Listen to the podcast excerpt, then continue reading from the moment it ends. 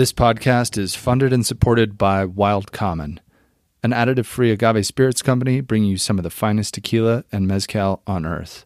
Our goal is to help give transparency to the consumer, provide a cleaner spirit, and support sustainable methods of production with the families that we work with in Mexico. Our product should be available summer 2020. We will keep you posted. Salud. Welcome to episode 7 of the Wild Common podcast. My name is Andy Barden, the founder of Wild Common Agave Spirits and the host of the podcast. Today's episode is Brian Skerry. Brian is a photojournalist specializing in marine wildlife and underwater environments. He fell in love with the sea as a child growing up in New England while taking family trips to the icy green waters of the Atlantic. I caught up with him remotely from his place in Maine to have this conversation. Since 1998, he's been a contributing photographer for National Geographic magazine, and he's published over 20 feature stories for the magazine, as well as contributing to numerous others. He's a 10 time award winner in the Wildlife Photographer of the Year competition in London, among too many other industry awards to count. Brian has addressed the United Nations General Assembly, given TED Talks and lectures about ocean conservation. While on assignment in September of 2016, he photographed President Barack Obama snorkeling in the waters of the Midway Atoll in the Pacific Ocean, helping to solidify Obama's decision to create marine reserves. We talk about this story and get some really funny insight from Brian, some behind the scenes info. It's pretty cool. After speaking with Brian, I realized his passion and his drive aren't waning, not even close. He sees many more stories that need to be told in the future and realizes his calling is to protect the Earth's most biodiverse resource. Please enjoy this conversation with one of the finest underwater photographers on the planet, Brian Skerry.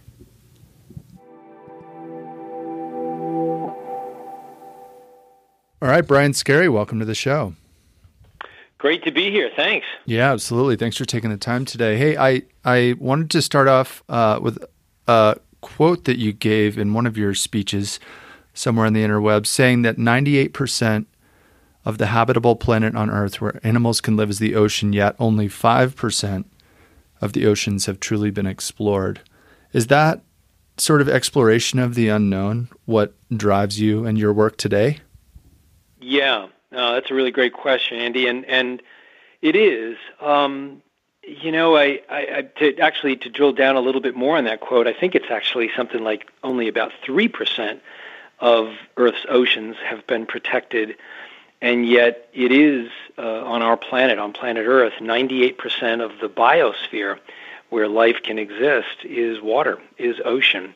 So, you know, when you consider that every other breath that a human being takes comes from the ocean, you know, more than 50% of the oxygen we breathe. In some estimates, it's even much higher than that. So, no matter where you live on Earth, you are directly connected to the ocean, and yet um, such a small fraction is protected, and we really don't know that much about it. Something like 95% remains unexplored, particularly the deep ocean. So, um, so yeah, that is a big motivation for me. And that sort of limitless exploration, um, you know, provides you a, a, new canvas every time you go out. Um, how do you how do you choose the subjects or stories that you want to shoot? What does that process look like? Mm. You know, um, I, I would say that the the process is really sort of in two buckets, right? Um, one is the animals or places that that I'm interested in, places in which I I am fascinated. So, uh, you know, I might have done stories on uh, squid in the past because I was interested in cephalopods. I, I just think they're cool animals, or on great white sharks, or oceanic white-tip sharks or whales or whatever, just because I think they're they're cool animals. But but obviously, you know, you you can't, especially with National Geographic these days. There might have been a time where just because it was a cool animal, you could do a subject or a story rather. But today there has to be some relevance. Um, so it's got to be a little bit more than that. And and the other bucket is sort of, you know, these issues that I have just come to understand better that I think need to be told. So, you know, there's sort of been this trajectory, this evolution in my work in the sense that in the beginning I just did stories about things that interested me, but along the way I saw saw a lot of problems occurring in the world's oceans that I didn't think most folks knew about. So I feel compelled um, to tell those stories as well. There's a sense of urgency and a sense of responsibility for me to do that. So some is issue driven by things that I think are important that need to be told, and others are just things that you know might be interesting science or or um, natural history behavior that I think is, is would make a good story. And would you say that the the two years you spent documenting the global fisheries uh, for National Geographic graphic is an example of a story that had to be told to bring awareness to consumers about uh, what that supply chain looks like and yeah uh, yes absolutely. Um, you know that was a story that at the time you know when i proposed that it was i think about 2004 when i proposed that to the editors at national geographic. And you know in my mind most of the underwater stories that the magazine had done you know for decades had been sort of exploratory or exploration stories and, and natural history stories showing the beauty of the ocean and so forth, which of course is is essential. But you know, this was one of the first, if not maybe the first, story where we were going to start looking at these really big issues. You know, things like 90% of the big fish in the ocean having been removed due to commercial industrialized overfishing and you know we're killing 100 million sharks every year. And for every pound of shrimp we eat there might be 12 or 15 pounds of other animals that die in the process and are thrown back into the ocean as trash. So certainly not a story that was fun to work on but you know I was obviously inspired by photographers who were doing that kind of stuff terrestrially you know working on land. And um felt that the ocean was a place that needed to be um, talked about too. And it seems like you made a point to include some of those grittier images. Um, specifically, there's a, a, shot of a fisherman holding about six shrimp in his hands. Um, in in both hands, he's got six shrimp, and then he's got ten or fifteen pounds of bycatch underneath him. Just um, animals that inevitably get dumped back into the ocean just so he can, you know, they don't have commercial value. Um, was it your intention to set out and show some of those grittier images to show the reality of of sort of the global food chain?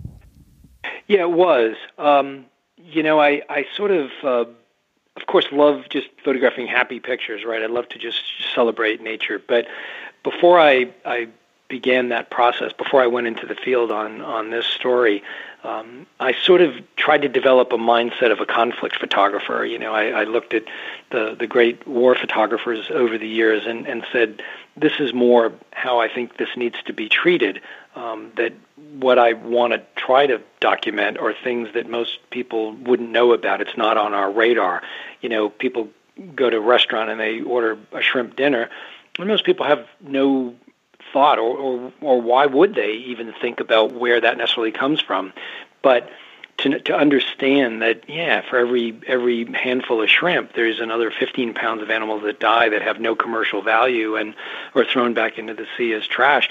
That's that to me was important. So I did want to approach it in a very different way. It wasn't going to be a, a you know pretty underwater celebratory story. It was going to be much more issue based and reportage, and um, and and that was um, that was and and ended up being the result. And then there there also seemed to be a balance though, where you um, you also chose to position some of these say sushi fish as like hero images to make them really beautiful and to elicit sort of a, a sense of respect or awe from the viewer. Was that also intentional? Yeah, that's a great question. Um, you know, before I set out, uh, it, again, most of the stories I do for the magazine are, are my ideas. And when I wrote this proposal, um, I, I acknowledged the fact that this was a complex issue, uh, complex issue, and that in one article, in one story, we're probably never going to address every aspect of it, of course. But there were sort of four major components, or a few major components um, that I hoped to achieve. And and the first was, yeah, to you know treat it more like conflict photography to show what was happening to marine wildlife around the planet, because in many cases when we're eating seafood, um, it's wildlife that's being harvested. It's not like other forms of agriculture. So that was sort of one key foundation component. But another one was to do what I call putting a face on seafood. And and again, it's because you know when we go to a restaurant and and somebody orders uh, a steak and we know where steak comes from and somebody orders chicken and we know what a chicken is but if you're eating bluefin tuna sushi um, I, I wondered how many people had any appreciation for what those animals are. You know, they're they're magnificent creatures. They've been called the lions and tigers of the sea, but which is a, a lovely description. But in reality, they have no terrestrial counterpart. They are unique in the world.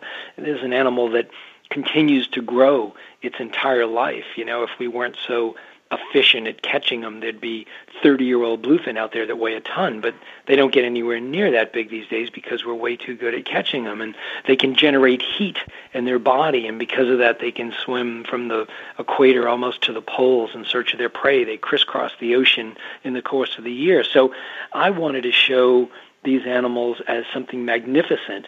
Um, and again, not trying to be preachy, not saying don't eat this or don't eat that, but you know, let people have information. You know, an informed consumer um, is very important in the equation. So, yeah, that was another key component. And do you think that that awareness that you're creating through a combination of those grittier images as well as these these hero shots that create you know awe and wonder um, what what impact has that awareness had? I mean, do you think that there it's it's sort of a increased consciousness, uh, increased connection to the natural world, or or has there actually been action taken because of some of these images?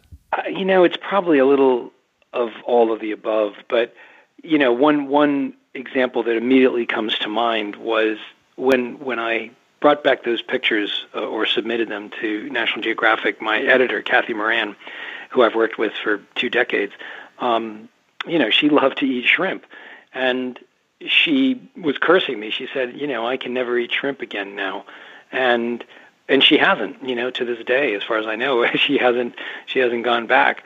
Um, and that was a, a conscious choice, right, that she made because she she felt it and and she you know, one of those people, of course, that once you know something, you can't unknow it or you can't unsee it. And there may be people who don't get phased by that, but um, but many of us, of course, when we learn about things that we never knew, you know, we were sort of uh, fat, dumb, and happy, right? We're going through life and it's all good, and we're doing things that we don't realize uh, are having a negative impact on our planet. And then when we learn about it, we say, "Damn, you know, I, I just can't do that anymore." Um, so there's there was definitely that, and and I I've actually gotten that a lot. I actually did a a, a talk. I've done a couple of talks at the United Nations, um, but the first one I did was for something called the Social Good Forum as part of um, of of the United Nations, and it was during like UN Week um, a few years ago, and I was on stage right before Alec Baldwin. And when I came backstage before they introduced Alec, he uh, he chatted with me backstage and he says, "Thanks, Brian. You know, I'll, I'll never be able to eat shrimp again." So it was the same as Kathy. You know, it was that same sort of realization that oh, there's another thing that I can't do or eat, and and I've certainly done that in my own life. So I think it's it's definitely had impact on a number of individuals. Those are just two random examples, but um, I I get that sort of um, sentiment from a lot of people after my uh, speaking engagements. They come up and say, "I had no idea," um, and and I won't be able to do that anymore. So, yeah, I think it it you know how how you measure that, I, I don't think we can, but but it certainly has has has influenced some folks. And then on a on an even larger macro scale, has some of that work been used or been pivotal pivotal in in passing legislation to help conservation efforts? Yes. Um, you know, I, I've done um, a number of stories that have influenced um, legislation, perhaps. And again, I, I, I don't take credit for that in, in the sense that no piece of legislation, at least none that I'm aware of, is, is going to be enacted or, or passed uh, because of any one factor. Usually, uh, you know, maybe with the with the recent um, you know, COVID um, two trillion dollar um, package that went through. That was one issue, but or multiple issues, I guess, related to one thing. But um, but yeah, you know, so with with the global fishery story, I remember being on the phone after that um, with senators. I was on the phone with a Republican senator, Ted Stevens, uh, from from Alaska, and uh, various members of the House, uh, congressional members that were looking to uh, you know, sort of change the way we do things in this country. I, I honestly don't know if, if that actually happened, but I know that they were certainly looking at it. I had gotten an invitation to the White House. That was back in the Bush years. Um, another story that I did on on a place called Kingman Reef, which was owned by the United States. It's actually about 1,200 miles south of Hawaii, and uh, it's this very remote, beautiful, rather pristine um, coral reef ecosystem that became a national uh, or became a protected place, a marine reserve, uh, by the Bush administration in the you know late days of of, of their administration, um, in due part in part to the fact that they took that story in. Uh, uh, some scientists brought that story in and showed it to the White House and said, you know, this belongs to America. It's a beautiful place. It's unique, and it really should be protected. So they they protected it. Um, you know, I did a story on on the most endangered whales in the world, uh, the North Atlantic right whale, back in 2008, and um, it, you know, this is an animal that has never recovered from the pre-whaling days because it's an urban whale and it it swims up and down the east coast of the United States and Canada, and it gets entangled in fishing gear and and uh, hit by ships, um, really struggling even to this day. But but back at that time, there had been some legislation introduced into Congress that I was told had been sort of languishing. It just was sort of on the back burner. But after the story came out, it got moved to the forefront, and um, was passed and, and helped uh, slow down ship speed in critical habitat, places like off of Florida where moms and calves hang out in the wintertime or where they're born, uh, the calves are. So, you know, again, it, it's not just because of that article that these things might have happened, but I think they it, it plays a role in the in the bigger equation. And when you're speaking to the General Assembly at the UN, I mean, you're you're addressing um, the collective sort of uh, human population here to to help promote sustainability in regards to fishing and uh, overfishing and overconsumption. Are there efforts being made collectively on on that level between multiple nations to help promote sustainability in our oceans? There, there are. Um, you know, we, we we open this this discussion um, in talking about a quote that I often cite in my in my speaking engagements, where I say that 98% of of Earth's biosphere, where life can exist, is ocean, and yet only a, a small fraction has been pr- uh, protected.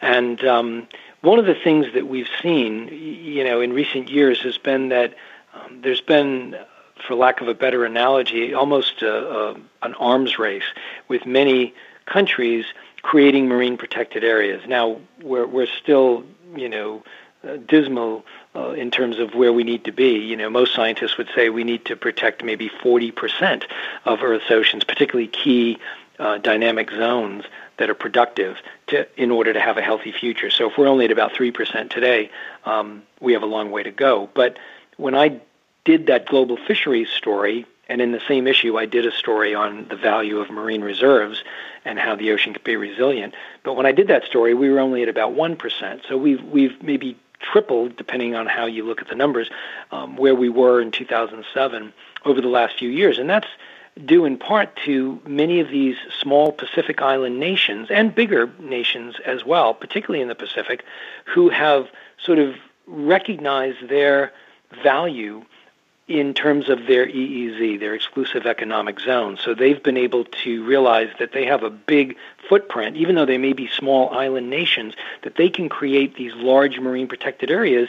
And if each of them does that, then they sort of overlap and you create this giant Pacific Ocean seascape much of which is protected. So, you know, it might start with New Zealand, a, a, bigger country, but then you've got countries like Kiribati and Palau and all these other places that are doing it, and collectively they are working together to to do something very important. And you know, keep in mind too that many of these small nations were never really given a seat at the table at the at the really big events in in United Nations history or in world politics, but today they they carry a lot of weight and what they do. And and part of their reason for doing that is because they've recognized um, the severity of these threats of climate change. You know, I had dinner with the president of Kiribati a number of years ago in, in San Francisco.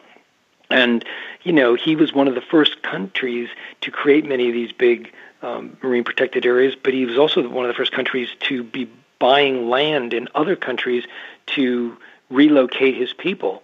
Um, he he was already seeing sea level rise that was you know washing into the churches in their their capital city of Tarawa, and he realized that in in no time at all their country would be lost. So he had to buy land and, and sort of take care of the people. And I think they, being on the front lines, recognize that ahead of some of the rest of us. And are, are some of these climate refugees, you know, essentially motivated to help preserve these marine protected areas if there's economic incentive, or are they doing it because they are seeing overfishing occur? Well, it's it's both. Uh, that's a really good analysis, and um, you know the devil is always in the details, and and you know the the real world on the ground um, politics um, do sometimes get in the way. I think you know in in some of these cases you have visionary leaders who, who recognize what's happening and they understand a solution. They, they know what we need to do, or at least do what we can to try to mitigate the damage. That being said, you know, if, if a small country out in the middle of the Pacific uh, has very little revenue coming in, and one of their main sources of revenue is from selling fishing rights to foreign fleets who are coming in and, and fishing for tuna or other fish, that's that's not an easy thing for them to just, you know, with a stroke of a pen get rid of only because they realize it, it might be doing damage to the ocean. I mean, it's a very hard decision. So in some of these cases, what has happened is you've you've got you know NGOs coming in and saying, well, we will pay you to not fish or not sell those licenses, a reverse fishing license, if you will, um, and try to create endowments through philanthropic donations and whatever other means in order to essentially give them the same amount of money to not allow other countries in to fish. Um, and, you know, and again, it, it gets a little muddy. There, there's enforcement, and and you know, are they doing it in some places and not in others? So it's it's by no means perfect, but but th- those are some of the situations, uh, the models that I'm aware of, and and um, you know I think they do work, but but it may not be perfect. And, and is it an all or nothing scenario where um, it's an all-encompassing marine protected area? There's no commercial fishing, period, or are you finding that there's a balance where local fishermen can have mm. designated areas, and and then they still set aside a marine protected area to help promote both the enumeration and the biodiversity of the fish, which of course would trickle over into these uh, non-protected regions as well. Is there yeah, is there a balance? Another, another great question. You you know your stuff here. Um, yes, absolutely, there are balances, and and in fact, you know. Um, some of my colleagues, uh, of, of, folks that I work with, scientists, um, have actually switched in some respects from from calling these things marine protected areas or marine reserves and, and instead calling them marine managed areas, MMAs, as opposed to an MPA. And, and part of that thinking in, in terms of the nomenclature is, is that they, they don't have to be a, a lockbox that, that nobody can ever go into. I mean, there, there is an argument for that, particularly in some places, but there are um, shades of gray along the way or variations on the theme. And you can definitely do what you just said and that is to to have a place that is perhaps protected certainly from outside uh, fishing fleets commercial you know factory trawlers and stuff coming in but you can have smaller local artisanal fishermen going out. Or even with the the local fishermen there are seasons right? So you you can have a situation where we know that there are spawning grounds where fish will spawn in big aggregations in big numbers at certain times of the year, and those would be you know, historically times when the fishermen might go out and, and gather all the fish, but that's the worst possible scenario because you're, you're taking the fish either before or as they are spawning and, and procreating. So better to let them do that and you have more fish for the future, but then at other months of the year you can go and catch some of those fish. Um, there's also transferable quota systems. You know, Iceland with their codfish, they have situations where they've basically given ownership. They give licenses to a certain number of, of fishermen to be able to go out and, and fish for cod, but it's a it's a quota, and when they reach that quota, they stop. So the price might be a little bit higher because you the de- the demand is great, but the supply is limited, and you sort of own that license, and you can transfer it to somebody else. But but you know you eliminate the tragedy of the commons instead of everybody going out like the Wild West and just taking what they think they should take before somebody else gets it. Now everybody sort of polices each other and says, you know, this we have to protect this for our future. So I think there are uh, various models that can work. Um, maybe again, none of them are perfect, but but it certainly could be magnitudes greater than what we've seen. And and we're learning that from you know your home waters where the um, enumeration of cod back in the day used to be um, massive, and now it's down to what one percent of what it it ought to be. Exactly. Exactly. That's that's a really important statistic. Yeah, I mean the, these. You know, I grew up in Massachusetts uh, and I live on the coast of southern Maine now, not that far away from where I started.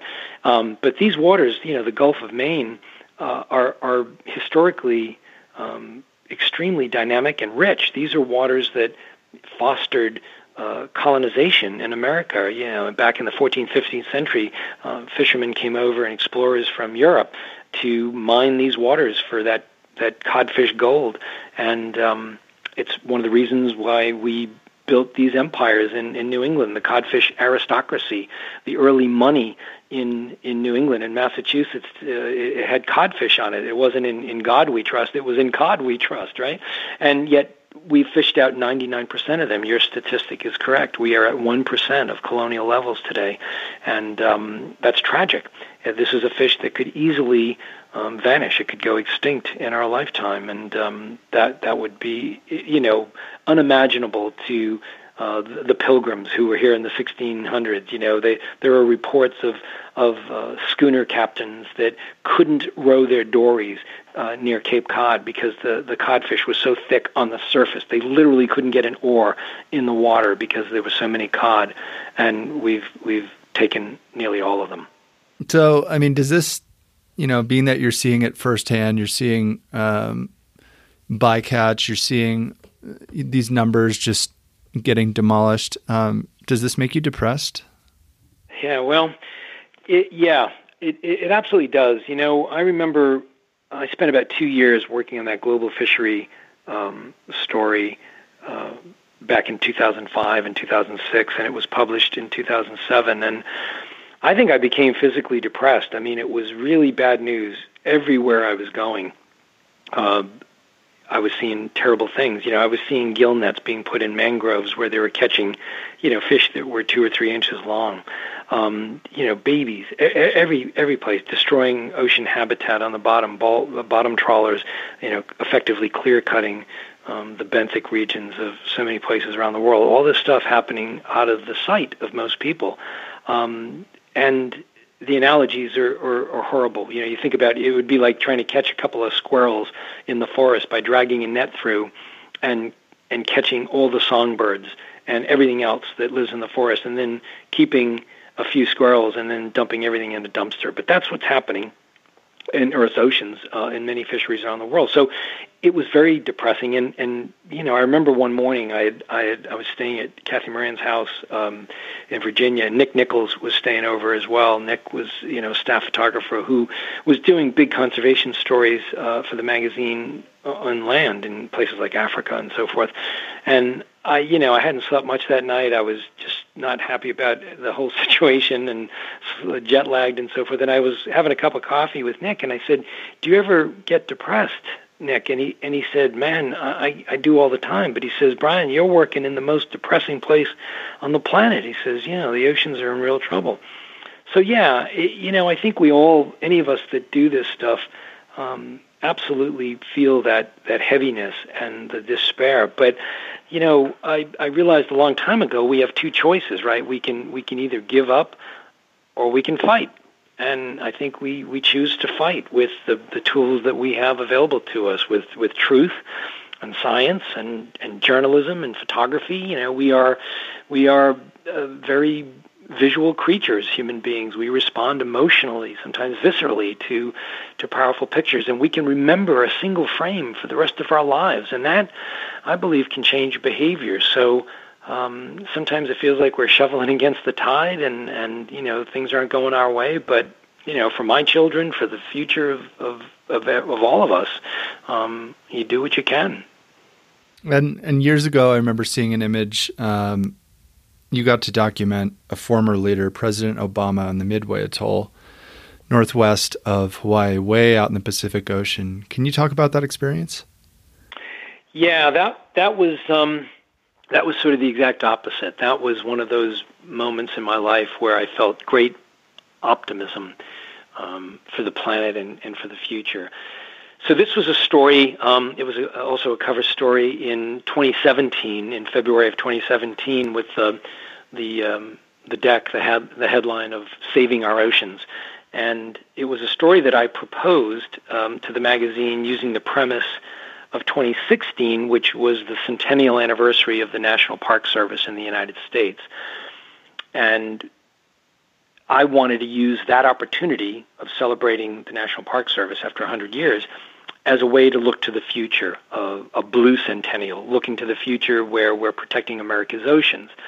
And, you know, to give a little context to that, uh, that very first national park that was created, you know, just over 100 years ago was Yellowstone. And Yellowstone was created due in part to a photographer, as you probably well know, uh, living out near there.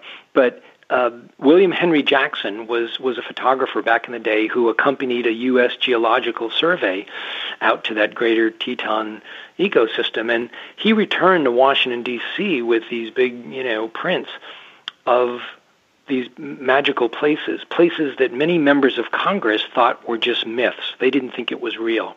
But with that photographic evidence, Jackson was able to convince members of Congress and President Grant at the time to create that first national park, Yellowstone. And, you know, we should make no um, mistake about it that there were opponents to that at the time. There were people who said we don't need to lock up anything or protect anything. It'll be just fine, you know, commercial interests. But today it's been called America's best idea, the National Park Service. So, so I wanted to sort of emulate Jackson and say, I want to go to places in U.S. waters, in America territory, and photograph these beautiful underwater ecosystems that scream out for protection, that really should be protection. It belongs to all of us.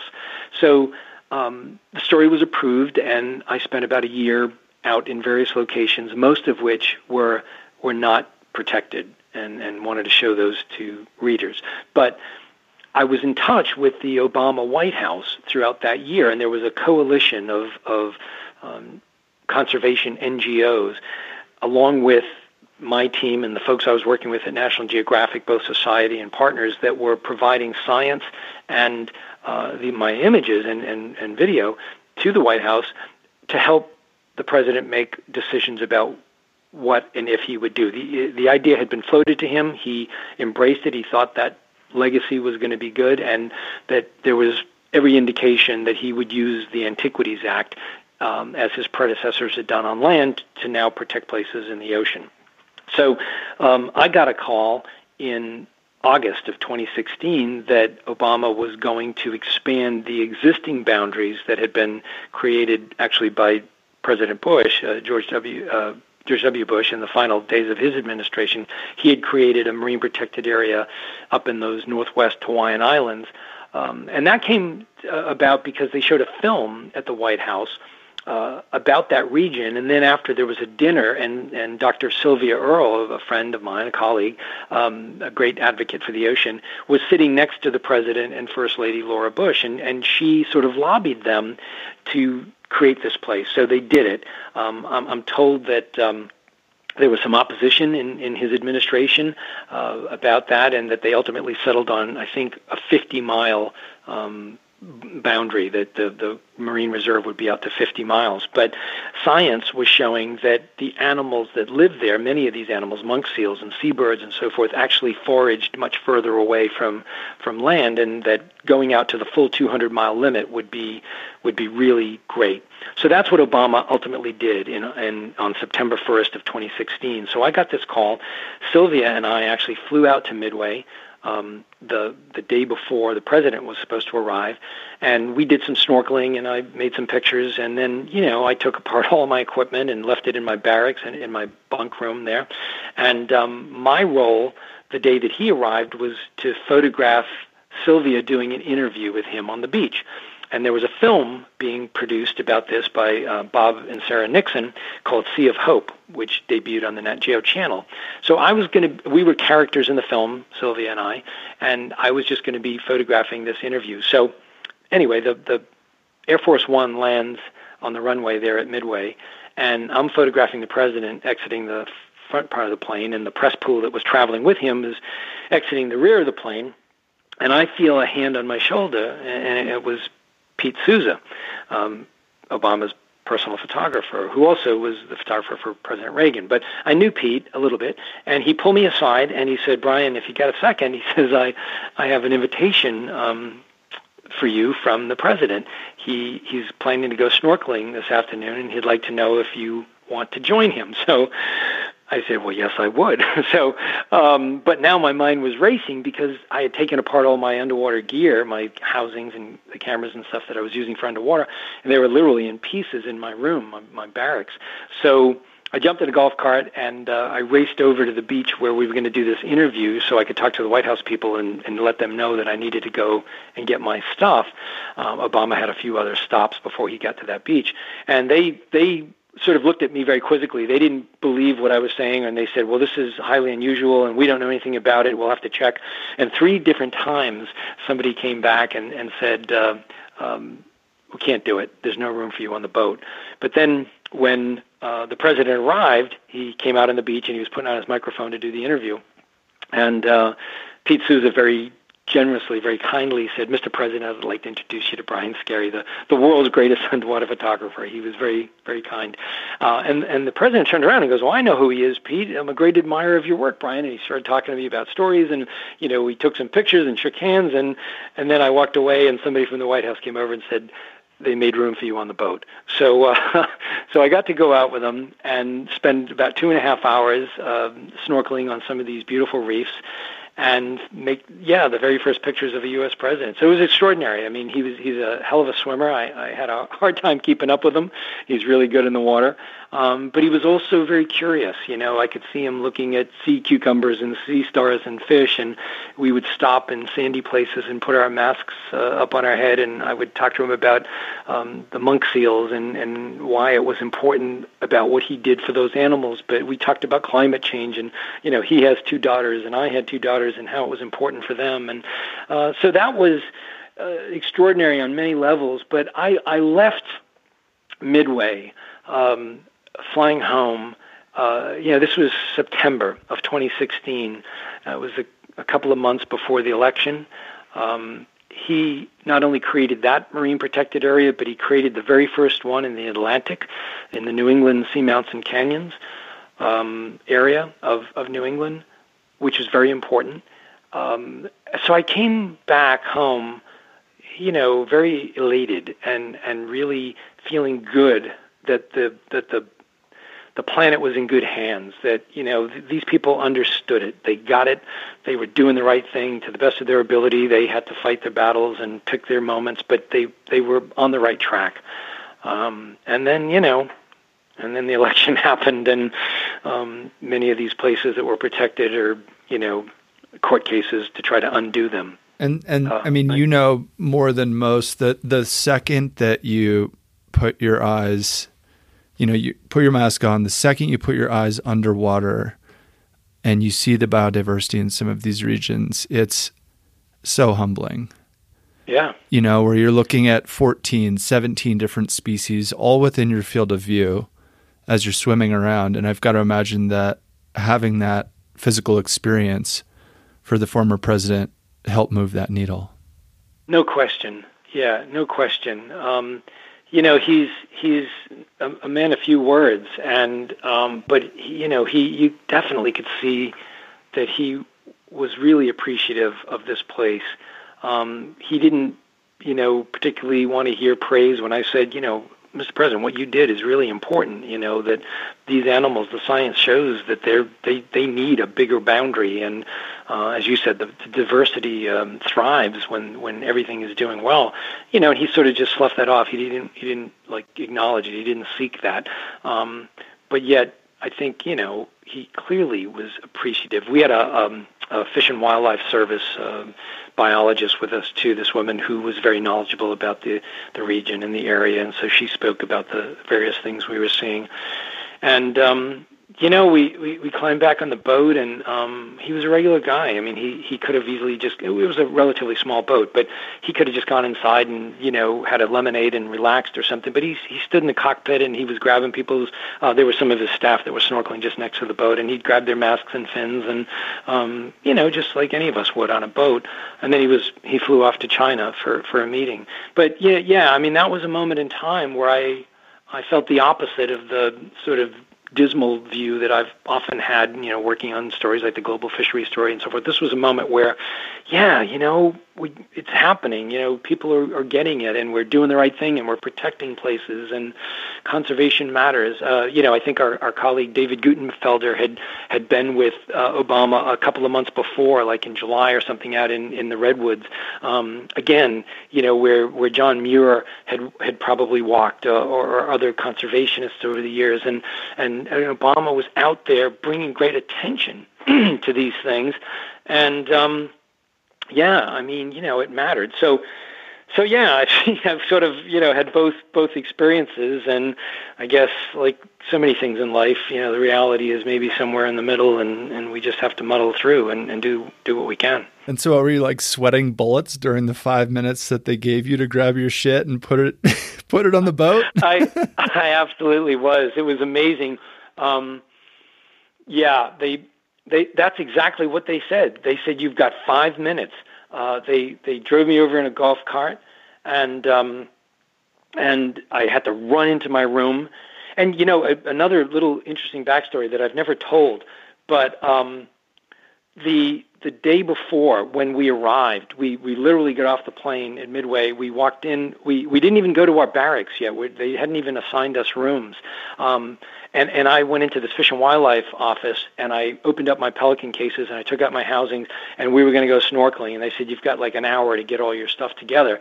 And I was putting together my camera and housing and there was a pro- after I buttoned everything up, and pulled a vacuum and was all set to go, um, there was a problem. I, th- there was some button being depressed from my housing on the camera that was rendering everything else inoperative. I couldn't use the camera. And it, it took me over an hour. They waited for me because I had to troubleshoot that. And I ended up taking a piece out of the housing. Um, I realized where the button was being pressed, and there was no quick solution. So I just took out some screws and removed that piece, and I didn't need it. And um, and then the camera worked. But I I thought about that in horror. Like I broke out in, in a cold sweat. Um, the next day when I after I was having dinner at the end when Obama left, I was sitting there thinking, if I hadn't made that dive the first day with Sylvia, I wouldn't have known about that problem. I wouldn't have put the stuff together and, and you know had and, and I would have jumped in the water potentially or or tried to jump in the water and the camera wouldn't have worked. And that would have been like the worst thing in my life um, you know potentially. So yeah uh, both of those things were true. I, I only had five minutes because I had trouble shot the problem the day before. Everything came together and worked, and I didn't need much time. Oh, but um, yeah, just always something, man. It's so, uh, so keep speaking about keeping it together. Um, I wanted to talk about um, what what you claim is your most exhilarating or humbling animal encounter uh, down in the Auckland Islands, which is southwest of the southern tip of New Zealand in the subantarctic with whales. Um, can you describe that encounter and and talk about what it's like to to keep it together in moments like that and to maintain yeah. your cool? Yeah, yeah, no, thanks for that. Um, right, so this was um, this was that story that I, I referenced earlier about right whales. So the story started out where I wanted to focus on the most endangered whale in the world, which is this North Atlantic right whale. And um, I, in order to draw a comparison, a contrast with that beleaguered North Atlantic population, I also wanted to photograph their, their cousins, the southern right whales you know, the story is that about a million years ago there was one population of right whales on the planet, but as land masses moved around and oceans became isolated, um, the species got separated. So they're uh, genetically they're almost identical. They could easily mate and have offspring and so forth. But today there are these two populations: the North Atlantic and the and the southern right whales. So to draw that comparison, I could have gone to places where they had been photographed before, like Patagonia, Argentina, or South Africa, or even Australia. But I had heard about from a researcher friend of mine. This I'd heard about this new population that had been discovered a few years before in the Auckland Islands of New Zealand, the subantarctic. Um, but nobody had photographed them and only scientists had gone there and, and done research from boats from the surface. So you know, very speculative trip. I I, I ended up chartering a, a 82 foot sailboat out of Dunedin um, in the South Island of New Zealand, and with a team of scientists uh, and my assistant, we we sailed down. It was about a day and a half sail to get there in the austral winter, so the weather was not particularly kind to us. But you know, I had three weeks, and I didn't know what we would see. I first didn't even know that the whales would definitely be there. I didn't know what the visibility would be like. I didn't know if they would let me close. Um, a lot of variables that were unknown. But from the moment I arrived, I uh, I was diving alone. I, I told my assistant, you know, I, I think they might get spooked if even two of us are in the water, so I'm going to go first.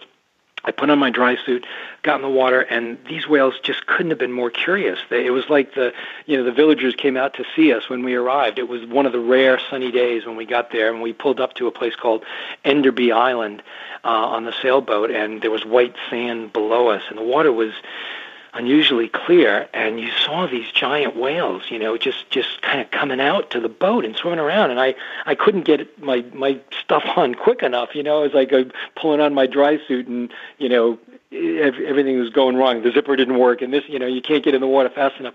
So I jumped in the water, and I I did that for two or three days. I dove alone, um, and mostly up on the water column, a little bit sort of near the bottom, but after a few days and, and getting some stuff in the can that I felt pretty good about, uh, I said to my assistant, I said, you know, I got this picture in mind where I'd love to have a, a, a diver, a human, next to the whale.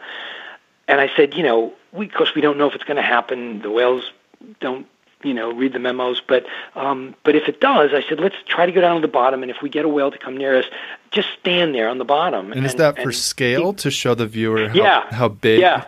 these creatures are? That's right.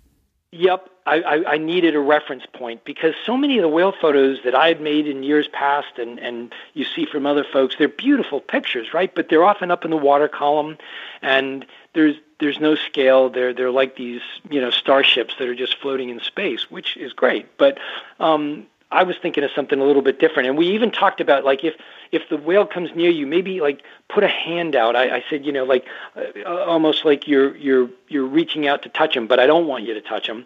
Um, but you know, something like that. So we we we we sort of scripted in our our brains, you know, different ways that it might look good, not knowing, of course. And as that luck would have it, that morning I get up and I, you know, had my coffee and I was out on the deck and there's no whales around. We couldn't see a single stinking whale anywhere. So finally, at about maybe one or two o'clock in the afternoon, I saw a blow on the surface out in the distance. So I talked to the Zodiac driver and I said, "Look, there's a whale out there. Can can we go out and give this a shot?" So um, we jumped in the boat and we went out there. And my assistant Mauricio went down to the bottom, and um, we both did. It was about 70 feet deep. And I looked up and I could see the whale, but the whale was sort of just hanging out up there. So I think it was twice I ascended up from 70 feet with a dry suit, you know, so you're purging the air and you're doing everything. And I just went up to the surface. And I wasn't real close to him. I was probably, you know, 100 meters away or so on the surface. And then I swam back down. And the second time, I got his attention. And he or she uh, swam down. It was curious, you know, it's like it hadn't paid attention before, but now it's curious. Uh, it got curious, and it started swimming down. And then it proceeded to spend maybe next to two hours with us on the bottom. And um, yeah, I mean, I remember bits of that experience. And, um, you know, because as all of us, right, you're looking through that viewfinder and you're in the zone. It's like you're, you're totally oblivious to everything else. And I probably had, I don't know, 150 pounds of equipment on with a dry suit and weight belt and steel tanks and all the harnesses and everything else and carrying my camera.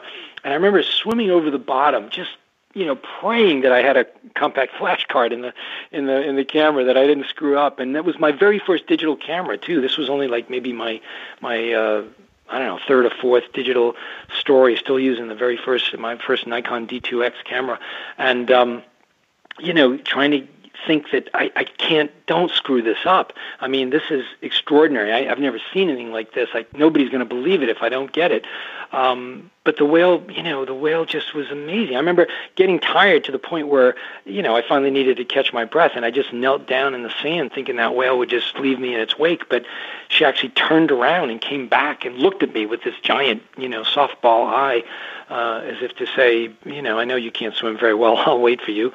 Um, and then we continued on. So, um, you know, that that was in uh, 2007. The story was published in 2008, and um, as a, a, little postscript to that, um, recently, like you know, in the last six months, for for one reason or another, I I went back to that original hard drive, which I hadn't looked at in 12 years, uh, or better part of 12 years, and I went through and I was saying to myself, you know, because I'd been thinking, I said, there, there must be other near frames. You know, I must have gotten other pictures.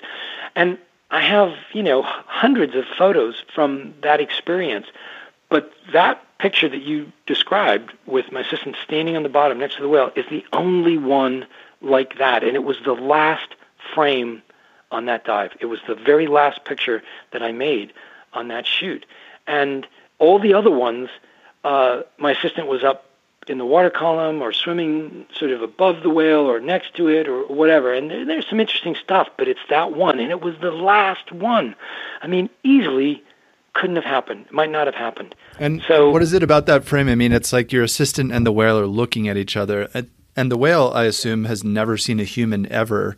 You know, there's is it the connection that the two have that seem to move people yeah, so much? That, I I think so. Um, you make a good point, right? The the researchers that I was with said these whales have likely never seen a human being before. They had only been discovered a few years um, previous to that. Discovered meaning that in this particular place.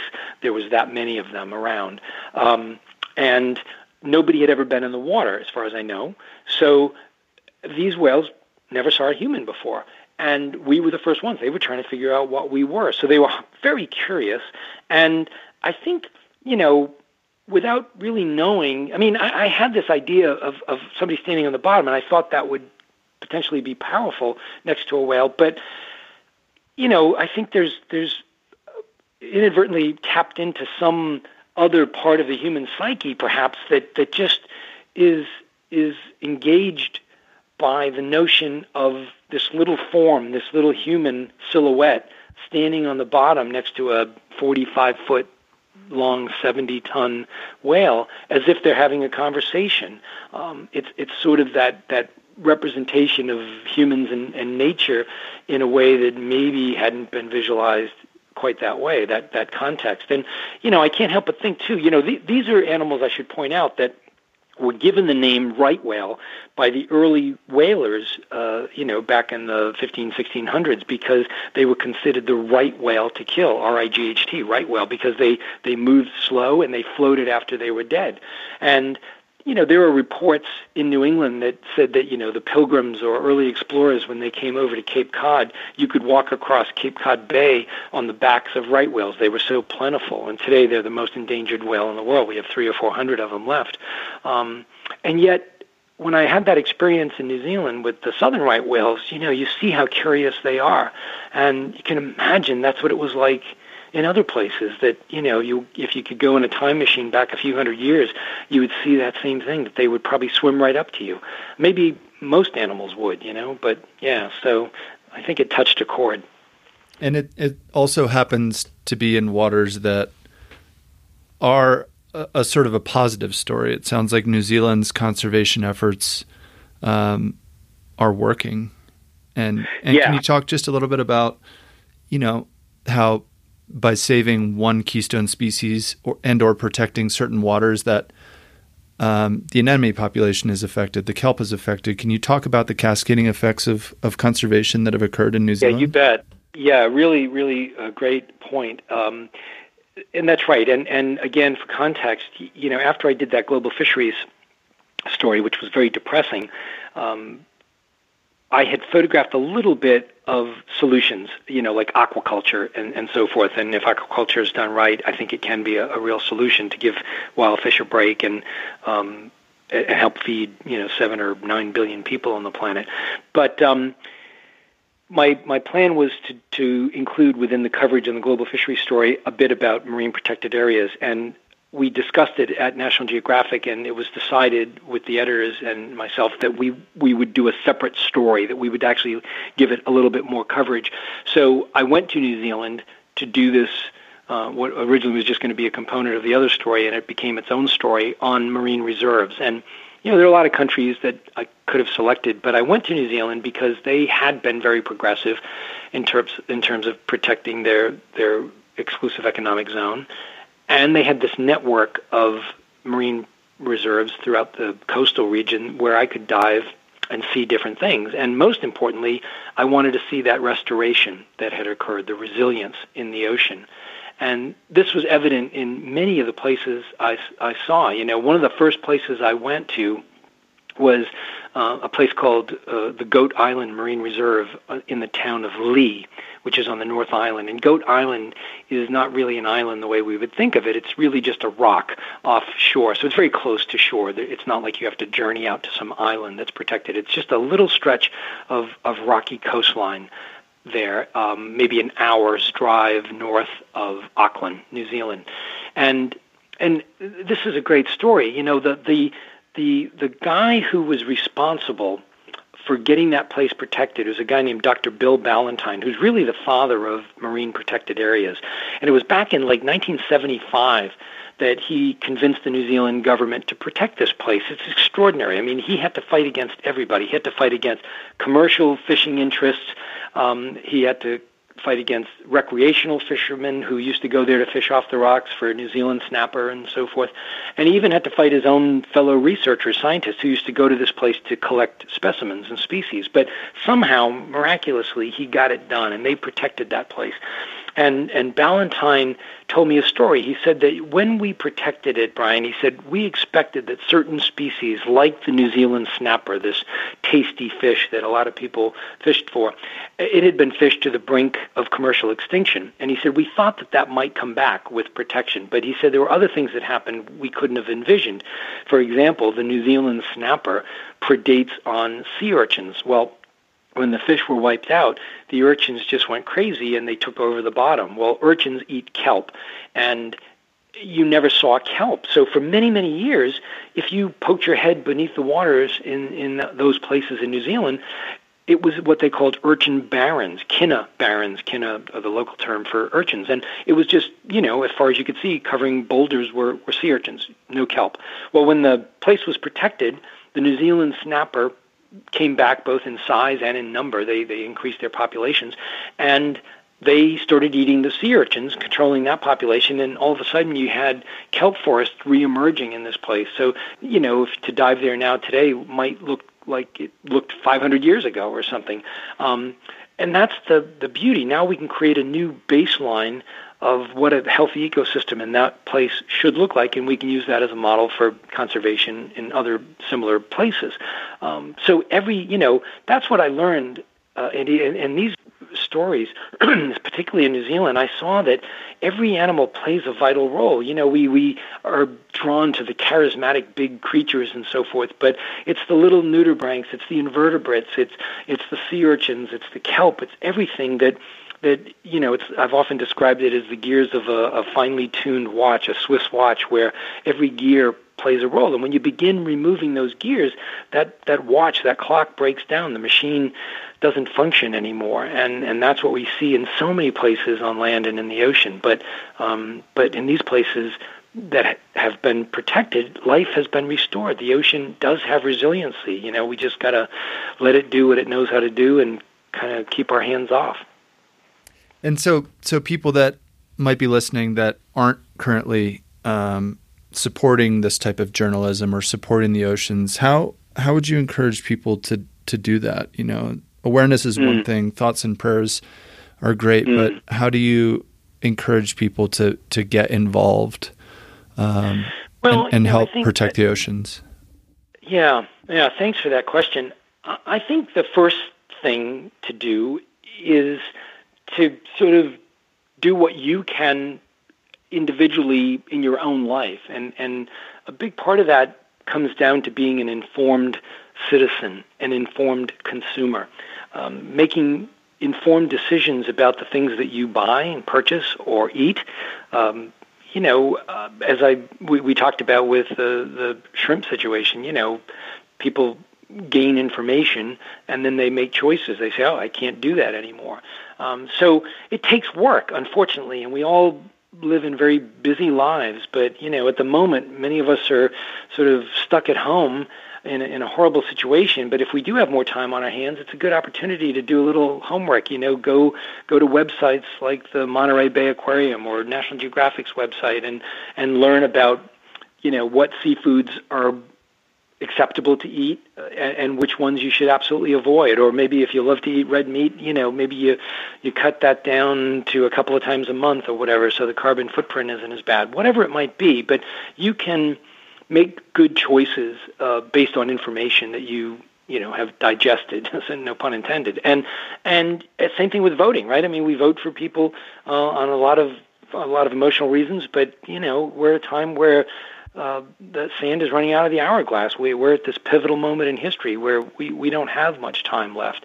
Uh, but we do know the answers. We, we have the answers, we know the problems and the solutions, and we just have to make those choices. So, so being a good citizen. But beyond that, you know, I think if, if you have the wherewithal and you can – support either through you know volunteerism where you get involved with uh, conservation NGOs, uh, or or you can make donations, or you can fund journalism, um, which is greatly suffering as we know. I mean that's that's people need a, a, trusted source of information today more than ever, and yet we're seeing budgets cut all the time for original reporting. Um, so all of those things matter, but I think um, whether it's you know supporting a, a large NGO worldwide or just one that's in your backyard that you know might be operating on a shoestring and need needs help. But you know, get under the covers, figure out what they're doing. I mean, I don't necessarily believe in just sending a check and then saying, you know, I'm done, I feel good. You know, make sure that that organization is the, the money is really going to what what it is. It's not just a you know vacation fund for somebody or something. That they're actually really doing the the hard work. And there's so many people out there. You know, we see doctors and nurses and EMTs and uh, first responders out there these days. You know, putting their lives on the line for for everybody else. And um, it's it's it's inspiring and scary all at the same time. But but the same kind of people, the same kind of ethic is happening out there in the front lines of of real conservation and science, where people are out there desperately trying to save places and species, and they need help. So maybe not the best time. We're all you know pinching pennies, but if you have the wherewithal, and hopefully we emerge from this soon, and you can do that kind of thing, then yeah, that'll be appreciated. And and you're the author of what eleven books, and and where can people find um, you know information about your books and and whatnot? Where's the best spot to find your your content, yeah, your um, work? Um, you, you, know, all of my books are available pretty much wherever books are sold. Um, so certainly places like Amazon or your local bookstore, if you We'll go with Amazon right now. Let's stick with Amazon. okay. Let's go with Amazon. They'll deliver. Um, they will deliver. That's right. Don't need to go um, out to the local bookstore, which may not be open. But um, yeah, I actually um, have a new book coming out next year on on whales and dolphins. Um, so I'm going to be using this time, hopefully, to write that as well. But um, yeah, they're available pretty much anywhere, and I, we sell them through my website. If somebody was interested in a, an autographed copy, a signed copy, um, through my own website, brianskerry.com, um, they're available as well. So um, happy to do that. And you're also on Instagram at Brian Skerry. Yeah, that's right.